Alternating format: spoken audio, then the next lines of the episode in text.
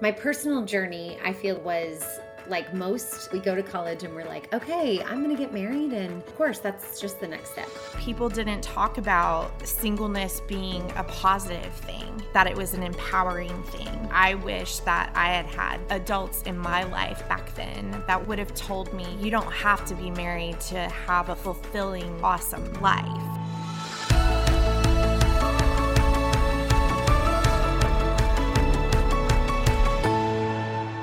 Welcome back, listeners. We are so excited for another bonus episode where we are going to talk with one of my previous and favorite, some of my favorite clients, um, Kristen. She, Kristen McIntyre is here with us today, and she is going to represent the three on the Enneagram. And we're excited to hear um, again from Scott, and Yvonne and I are here just to add in any extra fun. Um, and so Kristen has gotten a bit of experience with the Enneagram. And why don't you share with us a little bit, Kristen, um, what, what you've experienced and what you've learned so far? Yeah, absolutely. Well, thank you for having me. This is exciting. I would say, you know, I can't really remember the moments that I found out about the Enneagram. It was probably a podcast, because I'm an avid yeah. podcast listener. And um, I found, I stumbled upon the book by uh, Suzanne Stabile, and I had had it on my bookshelf for a while and finally picked it up and immediately devoured it within like a night. And it was in that moment that I, I came to understand, oh my goodness, I really am not the only one. The example she was talking about within the three section just completely astounded me. And so um, I jumped into it from there and have been learning and studying ever since. It's probably been about a year and a half. And it's really pushed me to understand myself, to understand that I really need to work uh, at understanding my feelings. And Uh, that pushed me to coaching, which is how I met yeah. you, Angie, which yes. was an exciting turn of events, and really learned to slow down and start processing things. So it was the start of a real turn in my personal growth, and honestly, with my relationship with the Lord, quite quite honestly.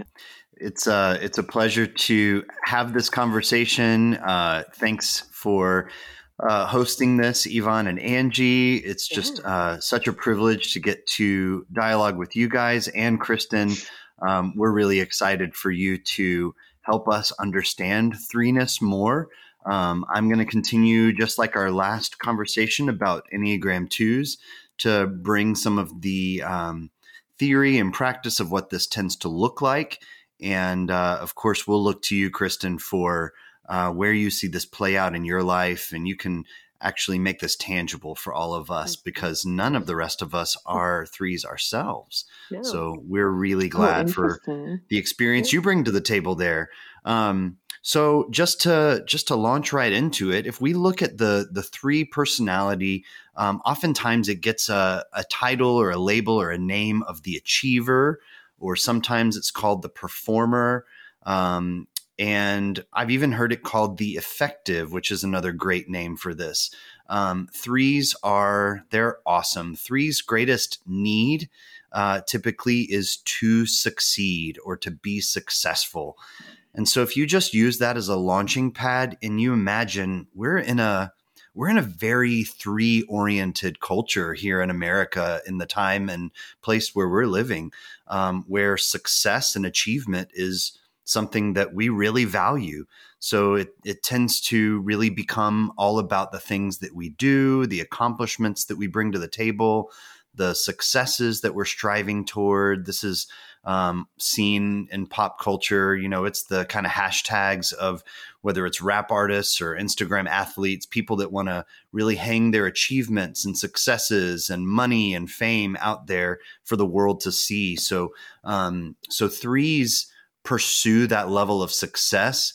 But as we'll see, as we talk this out, it's not just purely from selfish means. That's, that's kind of a warped way that our culture deals with it. But um, most threes are pursuing this uh, a lot of times very selflessly. Um, so I would say that threes tend to really be the poster child of any organization they're a part of, or the career path they're in, or even social organizations they're a part of. They're the ones that are on the poster or have their faces on the website. Um, they tend to really study an organization that they're a part of to find out what they're meant to be or what they're supposed to look like. And then they can morph themselves to be that. It's amazing. Um, three's capability to do this, to almost shapeshift is a term that's used often for threes.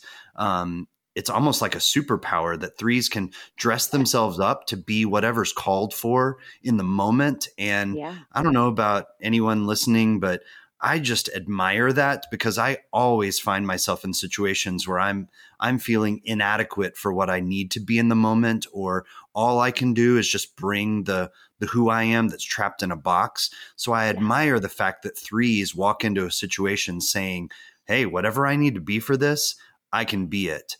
Um, Kristen, do you feel like that's true for you? Have you have you been able to do that oh for a lot goodness. of your life?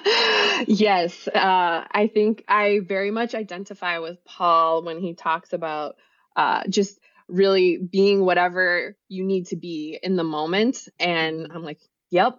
Uh, and you're right. It is incredible to watch a three walk into the room and just immediately be able to read what's needed, identify the needs, and then be willing to jump into it is a, a beautiful thing. And I think the greatest strength, though, is also the greatest weakness, because I can definitely relate to doing that. I can walk into a room and I can realize, oh, they don't need me to be the energy, or they don't need me to be the spokesperson. And so I can sit and be quiet because they don't need another leader. Or I can walk in and realize, wow, there's a lot of people that uh, don't really want to step up, and I'm happy to serve in that need. Uh, the challenging part is when I walk in and the only thing that is required of me is to just be me. And the real me um, is, is a challenge to just be authentic in how I show up and how I even communicate at times, because there's this expectation on yourself as a three often to just be like, okay, well, what do you need in this moment? I was just having a conversation uh, earlier this evening with someone, and I was like, well, you need someone to take charge. And so that's what I'm doing. And when you don't need it anymore, I'll stop doing that. Um, and the problem is, I think threes are attracted to where the the energy and the um, drive and the what where it's happening, right? Whatever's going on, they're attracted to yeah. that vision. At least I know for me, I am. And so there's always a need when I walk in the room. And um, year after year, it can come to be very draining, very exhausting if you're not able to say, okay, that was that's what was needed in the moment, but now I can step back. Where am I at right now in my in my emotions, in my, my energy level, when I don't have to put on the show? What am I? Um, and that's something that has taken a little bit of work, quite honestly, because I don't self-regulate in that way, uh, naturally. And I think a lot of it comes from my childhood, quite frankly, because even at a young age, I always was, uh, I was always given a lot of attention when I was on the stage. I was a dancer, or when I was on the field playing soccer. If I did well, I got attention. And you know what everyone said? They said, oh, well, Kristen loves the, the limelight. She loves being center stage. And I don't know that I necessarily did, but I knew I got attention right. when mm-hmm. I did. Yeah. And so I leaned into it. Um, I'm the oldest of five kids, and you know, after a couple children, there's a lot to go along in raising a family. And so attention yeah. was not something that you got all the time. And so I think that was a lot of what stirred that I- identity as the performer, as it's often called, or the achiever. Yeah. And you're, and I can't agree more when you reference like living in today's Western culture of yeah. just that there's this constant, um, praise and adoration towards really the a three type, the one who never stops, who will bring the energy if you need it, who will um, be the one who will work tirelessly. And yeah. oftentimes is the person who finds their identity in those achievements. Uh, I heard it said that for threes to be able to step back from that and find your identity in yourself is quite challenging. And in today's society, yeah. it would be like, um, it would be like an alcoholic living next to a bar and not yeah. going in all the time. And I cannot agree more. It, I see it. I know it because I'm very aware. I'm aware of what the expectations are in my job or within my community. And yet sometimes I have to make the conscious choice of, but I'm not going to step into being a workaholic, or I'm not going to step into yeah. not having a work-life balance. Because while that's what's expected, I know that that's not the, the sort of person I want to be. So yeah. those strengths can also really be those challenges. Yeah, that's so true. You know, if you if you guys as listeners remember our last conversation about twos, we're not living in a culture and a world that's all about, hey, success is meeting other people's needs. And uh, we're not yeah. seeing people on Instagram, you know, flaunting how much they serve people. But we are seeing mm. accolades and achievements and accomplishments, and that's what is valued today. So, yeah, that very thing that it, that the threes bring to the table as one of their greatest gifts can become a seductive poison at times, and and it's a hard culture to live in as a three and not get swept up by that. I remember, Kristen, when we talked and I said, you're one hundred percent lovable, valuable, and worthy just the way you are, not because of what you do, not because of what you have, and not because of what other people think of you. And I remember you saying, okay, I'm going to need a second, you know? Yes, absolutely. And I still have to challenge and remind myself of that on a very regular basis, because so often growing up, I can literally remember times as a young girl and as a teenager saying, well, the you that you are is not good enough. So if you're the smartest, or if you're the one in charge and you're running the event, which was my default always, then they'll have to include you. Then they'll have to like you, or at least talk to you, because you've put yourself in a position where you are what they need. Um, mm. And so that really morphs into relationships, though, too, because if you are always approaching relationships, at least for me, from a position of, well, I'll be what everything and anything that you need, that's not a healthy two-sided relationship. That's a one-sided right. relationship with a version of, in my case, Kristen, who cannot be sustained twenty-four seven. And I can't be this person who doesn't have needs all the time. And in a in a deep and meaningful relationship. However, yeah. everything I've learned in my childhood had prepared me for, well, if you don't have needs and you're just everything that everyone else needs, then you'll be the best friend. Then you'll be the perfect wife. Then you'll be the terrific girlfriend.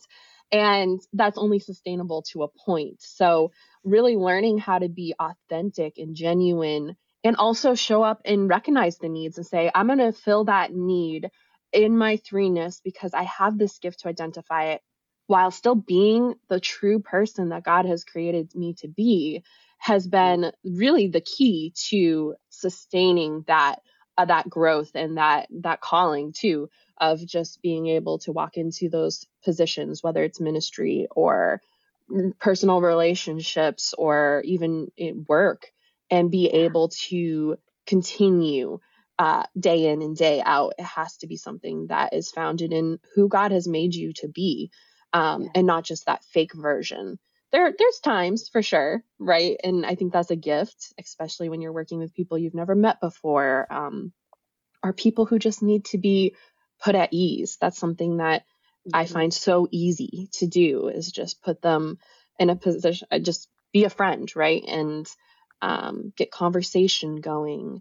However, there has to be a point of stepping back and saying, okay, now I need something. And is there really someone who's going to value me enough to say, oh, the Kristen that has needs is still someone that I'm willing to be friends with, that I'm willing to yes. invest in? Yes, that's huge. Yeah.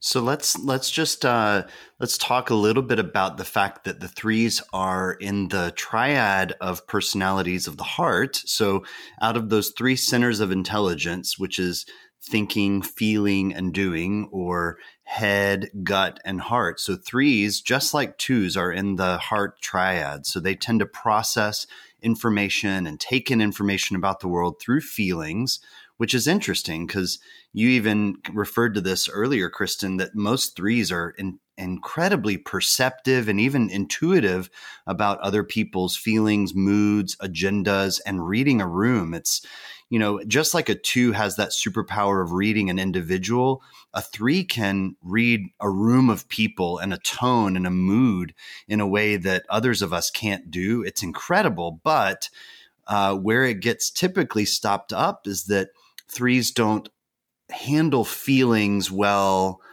feeling by feeling on an individual basis. So threes typically over-identify with what they're doing and what they've accomplished.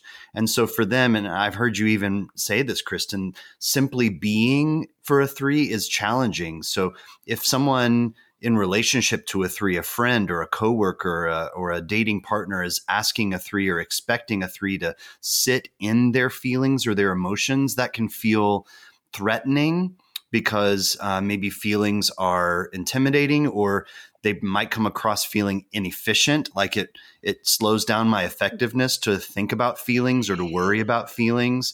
So like to a three, oftentimes it's what if what if these negative feelings end up catching up to me? It's easier for me to just set them aside and keep moving. And so it's really good for a lot of threes to practice with a feelings wheel, which which might sound silly. And I think we talked about this to twos as well, learning to recognize and own and claim your feelings. But threes need this just to grow comfortable with what feelings are, naming your emotions, and even having the patience and the tolerance for other people's emotions, uh, even if that requires you to sit and stop moving as fast and not try to move through them. So that's that's kind of a big deal. Um, And it's it's interesting that threes are feelings oriented, but then don't necessarily process and practice feelings as effectively. So, um, so I'm curious what that looks like for you, Kristen, and being feeling oriented.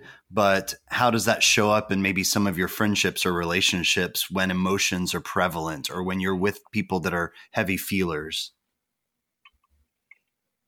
Oh my goodness, this really, uh, th- that's a loaded question. I think uh, when I first was reading about a three and I learned that they were on the heart triad, I was like, well, then I'm not a three, um, even though I am a hardcore three, because I knew that emotions was just something I didn't do well. But what's interesting is that it really, I, I was often feel, feeling like I was experiencing a pendulum swing.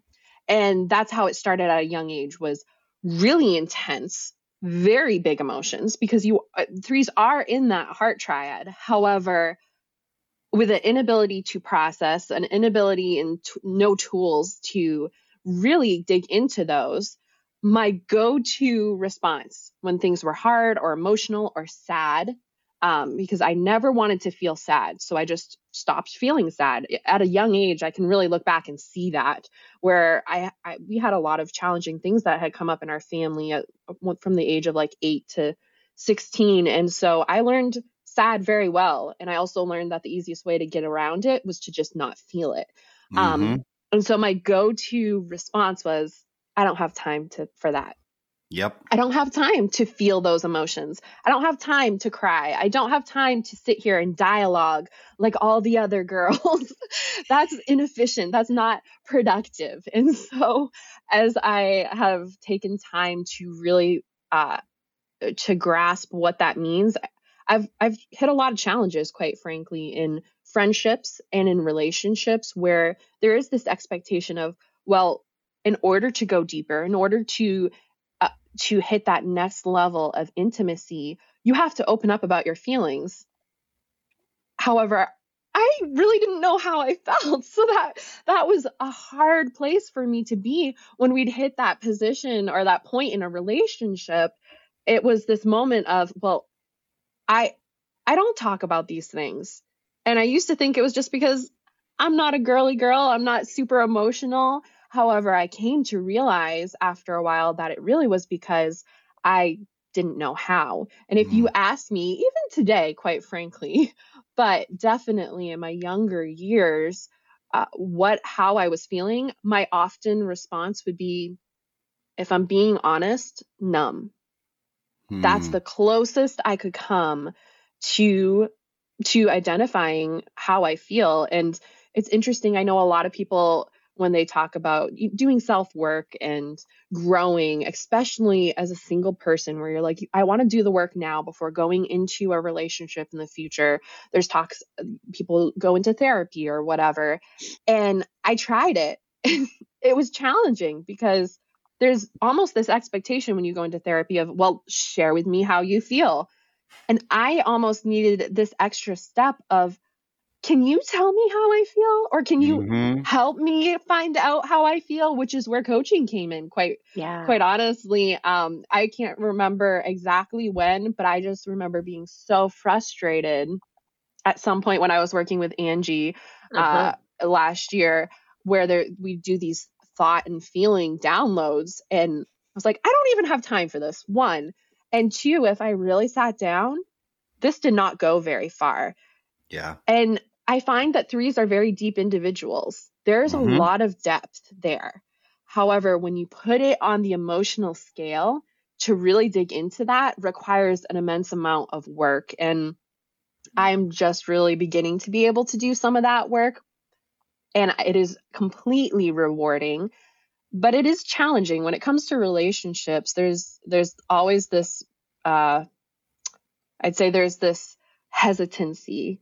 Uh, because it comes back to your true self, right? Well, if I, if you see the real me, the real me, actually, everyone always tells me, oh, Kristen, you're so positive at work. They're always like, you're, I know you're going to spin this to be good. Like, you're going to spin this to be a positive.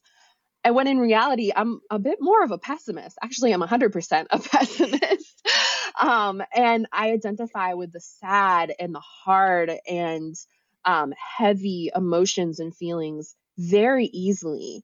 And so for someone to come into my life and say, hey, I want to see the real you, Kristen, and to open up and be genuine about that, oftentimes I get the response, well, what's wrong? What happened? What's going on that you're so sad or you're so upset? And in reality, that's the real me. That, this is how I think. This is how I process. I'm actually really having a hard day, or I'm really sad. Or the real kicker for me is, I actually don't think I can do this, yeah. Yeah. But I'm going to step forward and be like, oh, we got this.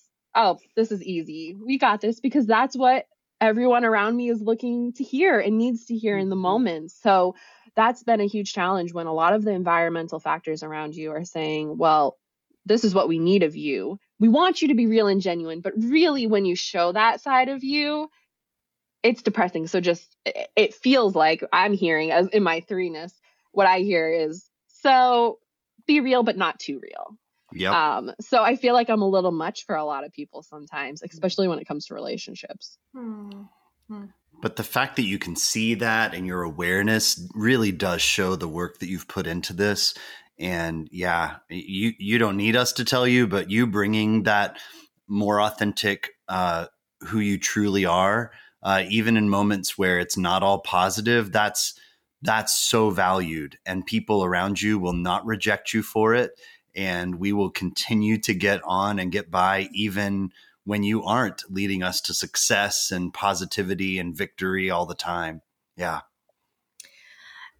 All of what you're saying makes sense to me too, because I know that when we have gotten to listen to Suzanne um, speak about the Enneagram, one of the things she says is that when you start doing the real work, don't be surprised when the people in your life are not okay with it because they don't know what to do with you. When you start to grow out of your um, unhealthy, what may not look unhealthy to others, but what you know you're trying to grow in, like other people want that for you. But then when it starts to affect the relationship because they're not used to you being like that, she she really encourages people to push through that, and they will eventually get used to that true you um, as you have worked through it. So I think that's an important thing to highlight, that that's normal, you know, when you start doing that work.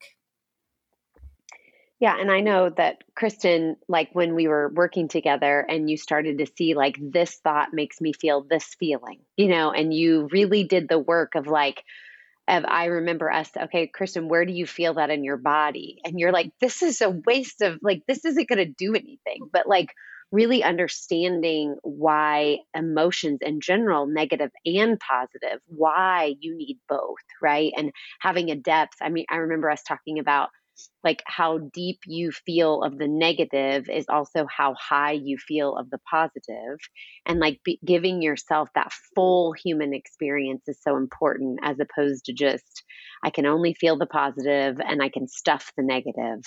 You've done a lot of work to work on feeling the negative and allowing it to be there and not make it mean anything, but to really like, you know, just look at it for what it is. Do you have any other thoughts on that work that you've done? Yeah, I think a lot of things that I have processed through in the last year, especially as I've begun to apply this concept of thought downloads and learning, okay, how am I feeling? Where is this coming from? Is, um, one, my threeness comes out. I'm like, well, if I systematize this, then it won't take as long, and then I can, and then I can be more efficient, uh, which doesn't work in this instance. And yeah. um, and two, I do know as a young person, I had a lot of circumstances that were outside of my control, big things that changed my life, and were hard, and they were sad, and so I really learned how to navigate, going back to what I had said earlier, how to avoid feeling, because the feelings mm-hmm. were very sad.